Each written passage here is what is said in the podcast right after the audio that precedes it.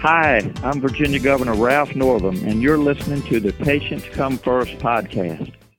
Greetings and welcome to the Patients Come First podcast. On today's episode, we're thrilled to be joined by Dr. M. Norman Oliver, who is the Virginia State Health Commissioner. In that role, Dr. Oliver leads the Virginia Department of Health and the many programs, departments, and initiatives that come under that umbrella. We'll chat about some of that for the next few minutes with Dr. Oliver, who we now welcome to the show. Welcome, sir. I'm glad to be here. Thanks for having me. Thank you for making the time in your busy schedule. It's a real honor to have you on the show today. And to start with, I'd just like to give listeners a, a sense of who you are. Everyone, all of us, has a unique story, but I find your path to medicine, which was something of a mid career transition for you, quite fascinating. Another interesting tidbit about you is that after going to medical school, you practiced in a pretty remote area of the country and you worked with an underserved population. If you would, Dr. Oliver, please tell our listeners a little bit about your career arc and the places that it's taken you. Well, I did not start off wanting to be a physician. I uh, had a uh, career in print journalism and wound up in Cleveland, Ohio as a managing editor of a group of trade journals published by Harcourt Brace Jovanovich. And among those journals was a number of magazines that were aimed at physicians. These were medical trade journals and I got really interested in the content, decided that I'd rather do it than write about it. And so I did in fact make a mid-career change and got myself into Case Western Reserve University School of Medicine at the uh, tender age of 40 and did a uh, joint degree in uh, medicine and medical anthropology there. Did my training there as well, family medicine at the uh, University Hospitals of Cleveland. And upon finishing my training, family and I moved to rural Alaska where I worked in an Eskimo fishing village by the name of Bethel for a couple of years before coming down to Virginia to join the faculty at the Department of Family Medicine at the University of Virginia, where I worked for close to 20 years uh, as a researcher, clinician. Ultimately, I was the chair of the department there, family medicine, until July of uh, 2017 when I came to the Virginia Department of Health. Well, that, that is quite the interesting career pathway. And I will say, on a personal note, as someone who's worked in the news business for the first part of my career before coming to healthcare, uh, I find that journey really interesting and, and personally relatable. As you mentioned, your career has taken you from patient care to academia uh, as a department chair at the University of Virginia and now on to state government in the current role that you have uh, as a public health official. I wonder throughout those stops, is there a common thread that runs through them? Well, that's an interesting question. And, you know, the title of the podcast is Patient Comes First, and that's really what's been driving this. Uh, as a journalist, I found myself in, just completely fascinated by the people who I wrote about, what motivated them to do the things that uh, we were finding newsworthy, and I got very interested in that and wanted to figure it out. When I went to med school, my um, I said I did a joint uh, degree program. I was also enrolled in the grad school taking medical anthropology, which is feeding all of this interest of mine and and how uh, social, cultural, economic factors all played in uh, health and illness uh, and the way that we dealt with health and illness uh, my research as a uh, family medicine uh, researcher really focused on these same sorts of issues. And as a um, academic physician, I became involved not just in the research around this, but uh, in working in the health system to try and make changes in the health system that could really address these bigger issues. Uh, as many clinicians and hospital systems are becoming increasingly aware of. The people that we see in the in our clinic exam rooms and in our hospitals, the things that drive them there are the sort of conditions in which they live, and we know that we have to deal with these health-related social needs if we're going to really adequately improve the health of the people that we serve. And those sorts of concerns got me increasingly interested in public health and, and, um, trying to deal with these sorts of uh, concerns at a broader uh, level. And that's um, what I, I'm doing now, and I'm very excited about the kinds of prospects for, that we have going forward. Well, that's a great segue to talk about some of the issues, the social determinants and other factors that have a real impact on, on people's health and, and well being. The Hospital Association and, and the Health Department partner on a number of initiatives, as you know, uh, but for the benefit of our listeners, uh, we should tell them that one project that's recently underway um, and just had its first meeting a few weeks ago. Uh, we're taping this in, in early August and it's something that's also a passion for you, Dr. Oliver, is, is population health. And that initiative I alluded to is the Partnering for a Healthy Virginia project. If you would, can you provide a quick overview of that work and, and what you hope that it will ultimately produce? And the VHHA and uh, Virginia Department of Health have joined together to launch this uh, Partnering for a Healthy Virginia initiative.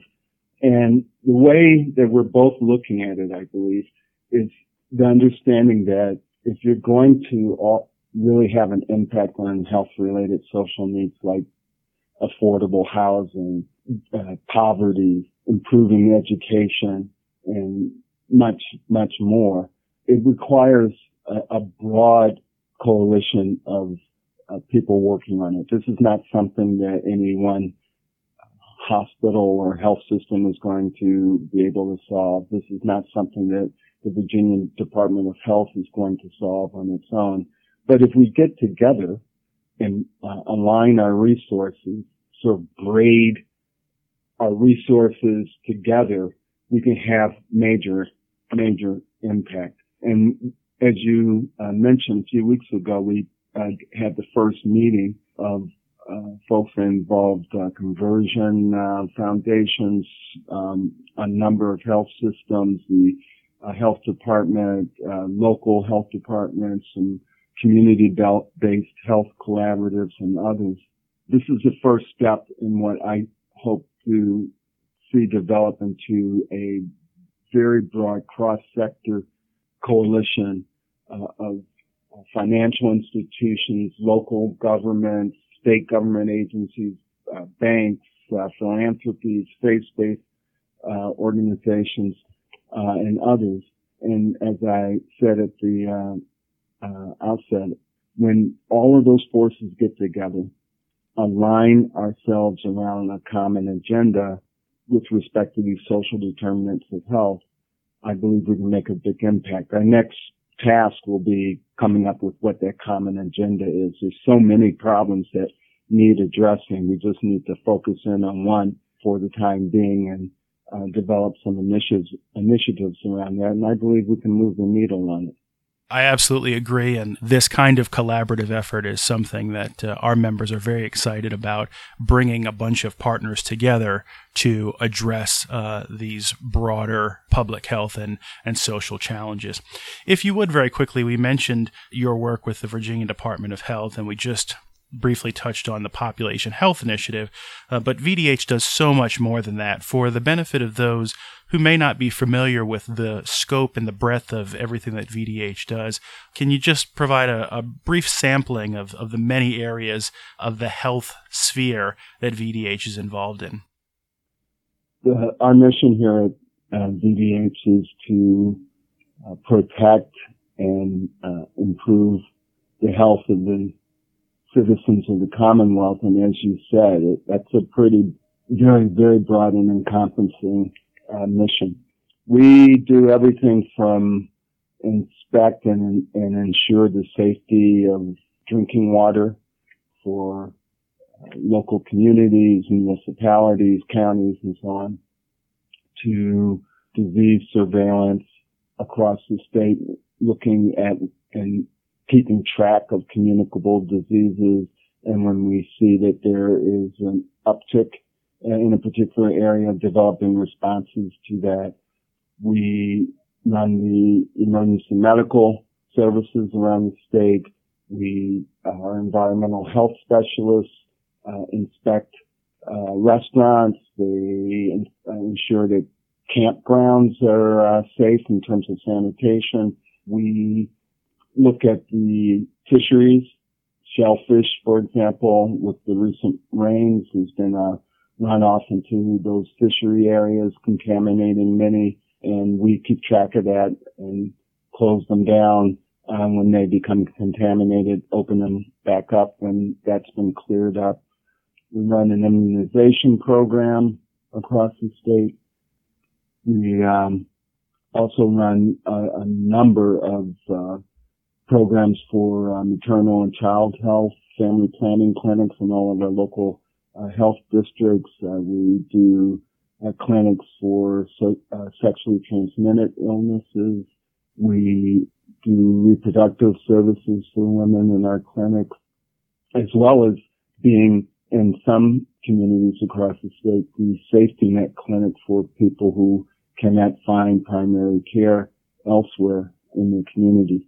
And that's, I'm, I'm sure I've missed a bunch. I'd have to sit down and run through all 12 of our offices and all the various programs that we conduct. But I know we have 42 service areas that we administer across the Commonwealth. That's our core business. The population health stuff that we were talking about earlier is something that we're doing on top of that day to day work, which is essential uh, work. I don't want to uh, belittle it at all. I feel very strongly that we cannot improve the health of the of big uh, layers of our population without dealing with with social determinants of health, and that's something we're working with VHHA on to try to do. At the same time, however, I think it's very clear that uh, you can't talk about improving the health of the population if there's uh, lead in the water. So we got to we got to make sure the water is clean as well as uh, deal with uh, some of these other issues. And that is quite a broad portfolio that VDH oversees.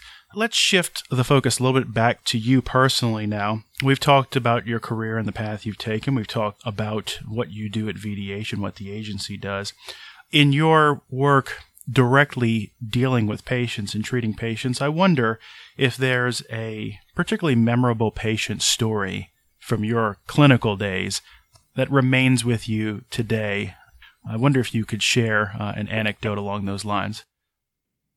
It's interesting you that. that one of the uh, things that kept me uh, excited in all the years that I was working at the uh, University of Virginia and before that up in Alaska was the contact with and interaction with patients. It, it really was a grounding experience uh, for me in my research, and I believe it's helped me see the importance of public health as a uh, way to really give back to the community. And, and specifically, I can think of a patient who had substance use disorder, uh, was addicted to prescription uh, narcotics. She wanted to get clean because she was uh, wanting to uh, become pregnant and have a child and managed to do that, but was also facing a lot of economic hardships and was uh, couch surfing, essentially homeless. And so actually wound up going to the um, sheriff's department and asking them to put her in jail until she could have the baby. And when I think about things, and that's what happened, and she had the baby. Unfortunately, she was back in in that same situation of uh, couch surfing with the baby and winding up in a home with uh, a number of people who were using, and she relapsed, and one thing led to another, and she wound up having that baby uh, put into foster care.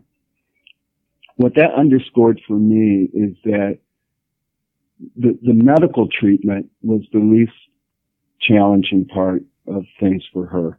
Getting her uh, medically assisted therapy in order to get off of the narcotics, you could do that.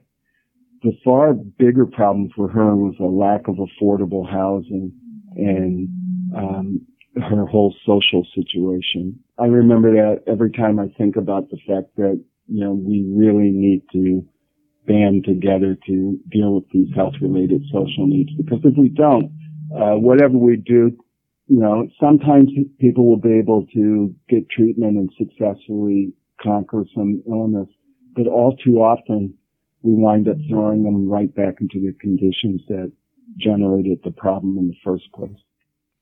Well, thank you for sharing that story. That's uh, heartrending and also a powerful reminder of the importance of what we've been discussing, which is collaboration across sectors to address some of these really bedrock issues that can perhaps be the difference between someone living a productive life and, and or falling back into less productive behaviors and, and habits. Lastly, I, I thank you very much for being so gracious with your time. We will conclude with this question. It's one that we borrow from a popular BBC program, and the question is this If you were deserted on a desert island and you were able to take one book and one album with you, and you get the Bible, so separate from the Bible, if you could take one book and one album with you in this hypothetical, what would those two pieces of art be? One book and one album? Yes, sir. Oh boy, the album would be uh, "Kind of Blue" by uh, Miles Davis. That's and, a classic. And the book, what would the book be? Um, I think um, let's go with the Book of Equanimity. It's a collection of uh, uh Zen koans. On that note, with those recommendations, we'd like to thank you for taking some time out of your busy schedule today and participating in this episode of the Patients Come First podcast. So thank you for being with us, Dr. Oliver. It's been a pleasure. Thanks for having me.